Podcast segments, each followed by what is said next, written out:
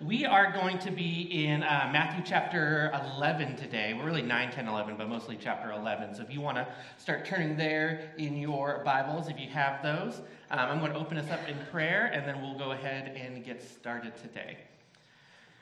Dear Heavenly Father, we just thank you for today. We thank you for your word and we thank you for the opportunity to be able to study your word, Lord God. We pray that you be with us as we look to you for rest, Lord, today. We just ask you to bring us peace in our lives. We ask you to bring us rest in our lives, and we ask that you reveal yourself through our words today, through Scripture today, Lord God. In your name we pray. Amen. So, show of hands, how many of you are tired? Yeah, pretty, yeah, everybody. That's good, good right? So uh, let me follow that up uh, with what I started. Like uh, uh when I say the word tired, or ask you, uh, "Are you tired?" What do you think of? Like, what kind of tired pops to your mind? Yes. Dreaming. Yeah, who is physically tired? I'm, I could go for a nap right now. Absolutely. Right? So we could be physically tired, right? Some of us.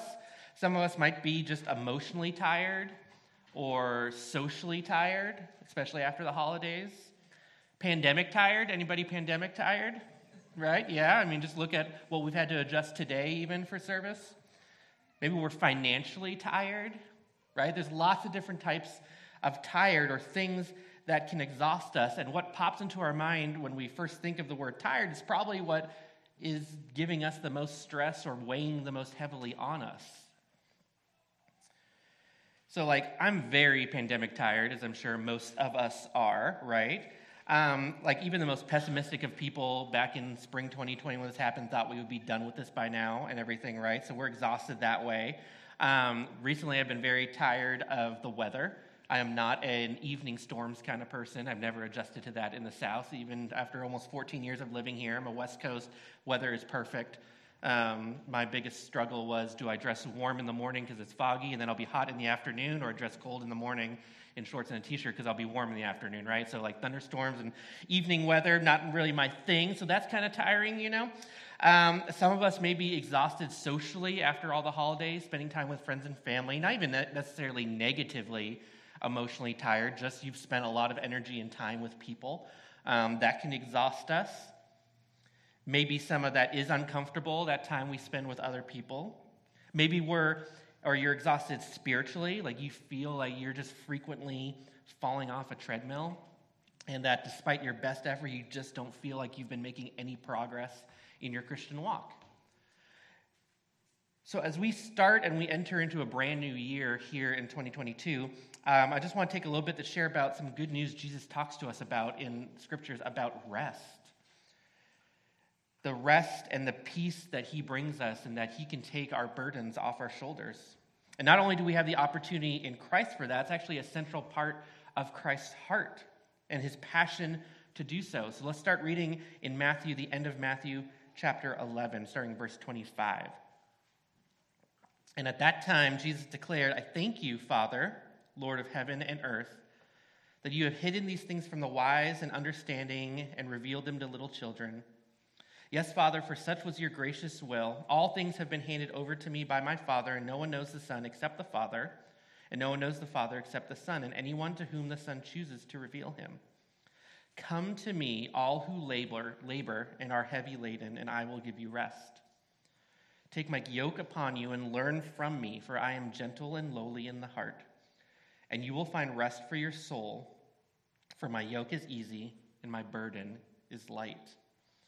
So let's set up some context about what's leading to Jesus to share this with his disciples. So at first, we go back a little bit in Matthew chapter 9, you see Jesus arriving in his hometown and performing a wide variety of miracles that ends with him continually to go and allow people to come to him to heal, to teach, to preach, and to continue to work with people because of his compassion. And then Matthew 10, we see a transition where Jesus is calling his disciples to him and then sends them out on a mission, sends them out into the towns in the area, and warns them that there's going to be persecution. This is going to be hard work. You're going to be rejected. Uh, your mission won't be easy. You're going to be beaten down spiritually and emotionally, but that there'll be rewards at the end. And then Matthew 11 transitions. It starts with John the Baptist, who's sitting in prison at this point, sending his disciples to go ask Jesus, Hey, are you actually the Messiah? Did I do all this for nothing, or is this actually what I was supposed to do? And Jesus praises John, condemns cities that haven't repented, and then he ends with this exhortation that God reveals to us that those who seek Jesus can find rest. So, what does this narrative set up to tell us about Jesus and what he's going on, what's going on right now? So, first we see Jesus working hard, right? We forget sometimes that Jesus, um, fully man as well as fully God, and working physically hard. We see him arriving in his hometown in Matthew 9.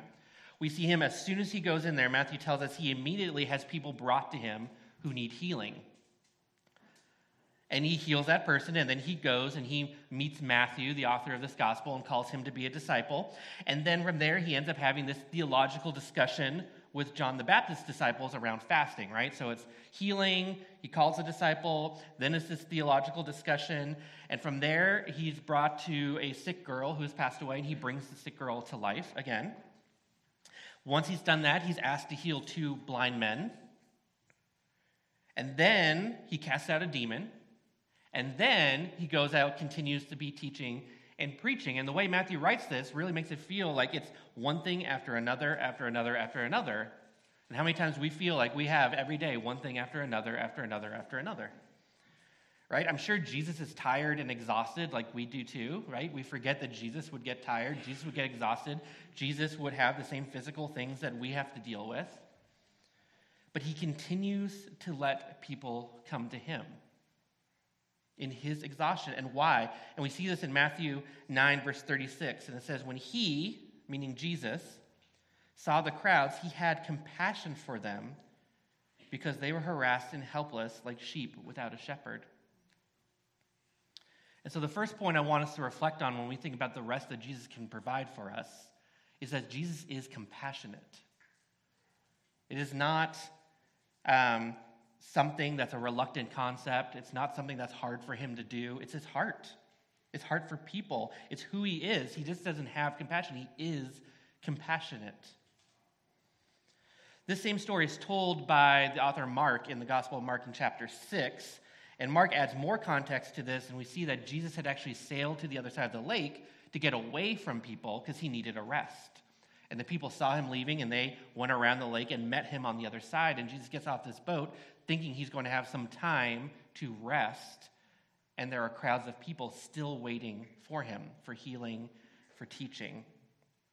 And so Jesus, in his compassion for us, continued to heal and continued to teach, and not out of obligation, and not because it was his job and like, oh, well, I'm the Messiah, I may as well be doing this, because of his actual heart of compassion to the people who have come to seek him. We see that Christ is moved because of those who are seeking after him, and he sees them like sheep without a shepherd. They need him, like we need him in that same way. They, he sees these people without a guide, without protection or support, and so his compassion moves him past his exhaustion, past his need to rest, to be there for them as they come to him. Sometimes it's hard when we just read the words on the page to forget that Christ is not some stoic philosopher with no emotion and he just is throwing out wisdom. That he was a red blooded human being who cried and wept for people, who wept for cities in their sin, who called people to repentance. And we see repeatedly his compassion and he cares for us. And when we are overburdened with whatever we're entering into 2022 with, Christ is there for us with compassion. Then in chapter 10, we see Jesus calls his 12 disciples and he sends them out on mission. And he tells them to go to those who have no shepherd, and he gives them the authority to cast out demons and to heal others like he had been doing. And he tells them, hey, this is going to be hard work. You're going to get beaten down. You'll go on trial. You'll get to defend the Lord. Your families will probably reject you and that you'll even have some of these hard times because of what I'm asking you to do. And because of these hard times, it will allow you to reach other people that you wouldn't have reached before or been able to without the trial and the tribulation. that you can preach the good news of Jesus more into different groups of people because of the struggle. And through all this, he knows what he's sending his disciples to do. He knows he's asking them to work hard, and he knows what's going to happen, and he knows what they're going to encounter, and then he asks them not to fear. Which is what our second point is when we think about the rest Christ provides for us, we don't need to fear. We don't need to fear about the things that are burdening us or weighing us down. We don't need to fear even that we're coming to him with too many things. Christ knows what he has asked us to do as his followers. He knows the struggles and the burdens we go through on our day to day life. He experienced those. He has compassion for us, and he does not want us to fear about them because he is there for us. He then explains to his disciples, like, hey, you don't need to fear. Like, let me explain to you how valued you are to God. And we see this in Matthew 10, verse 29 And he's talking to them. He says, Are not two sparrows sold for a penny, and not one of them will fall to the ground apart from your Father, meaning God?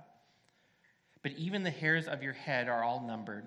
So fear not, therefore, you are more value, of more value than many sparrows. So Jesus is reminding his disciples here that sparrows that have next to no value, they're just tiny birds, worth less than a penny, are cared for by God and taken care for by God that he knows everything about those birds' lives and nothing can happen to those sparrows apart from what God wills. And how much more value do we have than a bunch of sparrows? That our God is with us through all this stuff. So we know that Jesus is compassionate. He reminds us not to fear with what we're going through. And then we know we can come to Jesus for rest because Jesus says to us, Come to me for rest. In Matthew 11, 28, he says, Come to me, all who labor and are heavy laden, and I will give you rest. Take my yoke upon you and learn from me, for I am gentle and lowly in heart, and you will find rest for your souls. For my yoke is easy and my burden is light. So Jesus asks us to come to him to find rest. Think again about the, the narrative context that Matthew has set up for us in these couple of chapters. Jesus showing compassion to everyone who is coming to him. Jesus sending his disciples out into what he know is, knows is challenging, hard, challenging, and difficult work. Jesus reassures John the Baptist that the hard work he did isn't forgotten and that he's valued and we're valued by the Father. And now he tells us to come to him and find rest after all these things. So Jesus knows and understands our struggles. He knows our exhaustion. He knows us being tired. He knows our desire and our need for peace. He was fully human. He experienced these same emotions, some of these same physical strains, some of the same emotional stresses that we go through or that we're going through right now. And because of that, there's no one more understanding of our experience than Jesus. He understands us and our need. And he asks us, listen, I know life can get weary. Come get rest with me. Jesus describes himself here as uh, gentle and lowly. And it's something I want to spend just a, a, moment unpacking. There is a book out there called Gentle and Lowly by a pastor named Dane Ortlund that if you want to look into more of this, I would recommend you picking up. Um, kind of talks more about why Jesus describes himself this way and what these words mean. But I do want to just spend a second though. Why is Jesus describing us? What do these words gentle and lowly mean? And the word gentle here is used, we see three other times in the New Testament. We see once it's in the Beatitudes where Jesus proclaims that um, those that are meek in spirit will inherit the earth. So that word meek is translated the same Greek word as gentle here. Um, there's another time Jesus uses it in Matthew when he's talking about a prophecy that the Messiah will come humbly riding on a donkey, right? So that same word, humble. And then again, that word is used one more time in First Peter when first uh, when Peter, not First Peter, he's Peter. When Peter um, uses the same word as gentle, the word gentle, when encouraging wives to nurture a gentle and quiet spirit. So we see these three definitions of meek, gentle, and humble being used in this way. And this is what Dane Ortlund in his book says about it meek, humble, and gentle.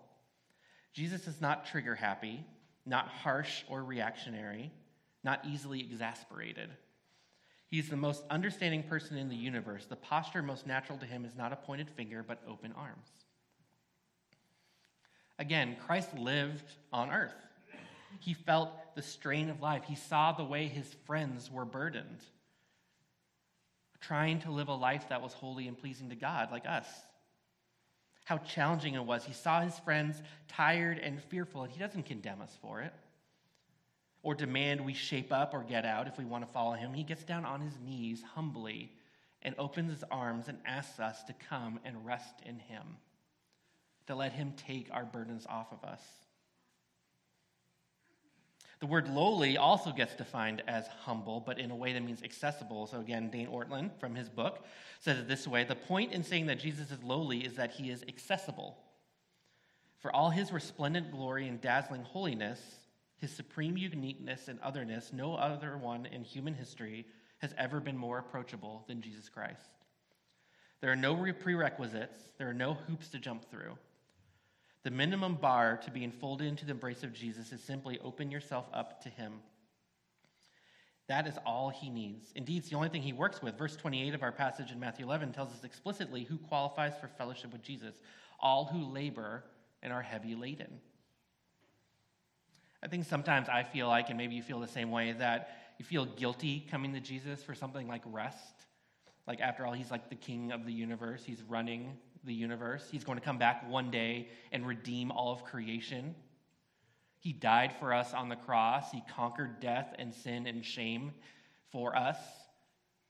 And sometimes I feel like, man, he's done all this for us. The most I can do, at least I can do, is just kind of hang on and get through my life. Like, he's done a lot, he's done everything for me. I can just cling on and we're good. I can tough it out another couple days or years or the rest of my life, right? And I forget that Jesus is multifaceted. And just because he's described in these ways in Scripture doesn't mean those are wrong and doesn't mean those are the only things he is. And we see that he is compassionate towards us. He understands our struggles and wants us not to fear. And he wants us that when we are overburdened, and when we feel like we just need to stay in bed, and when we feel weary and tired, and the yoke is too much, that He reminds us listen, my yoke is light and my burden is easy. Or the other way around.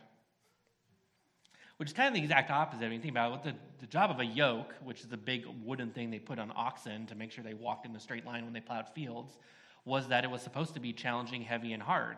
It was supposed to keep them going in line. So if Jesus is saying, hey, my yoke is easy, that's the complete opposite of what a yoke is. And if he says, my burden is light, well, if you have a light burden, you don't have a burden, right?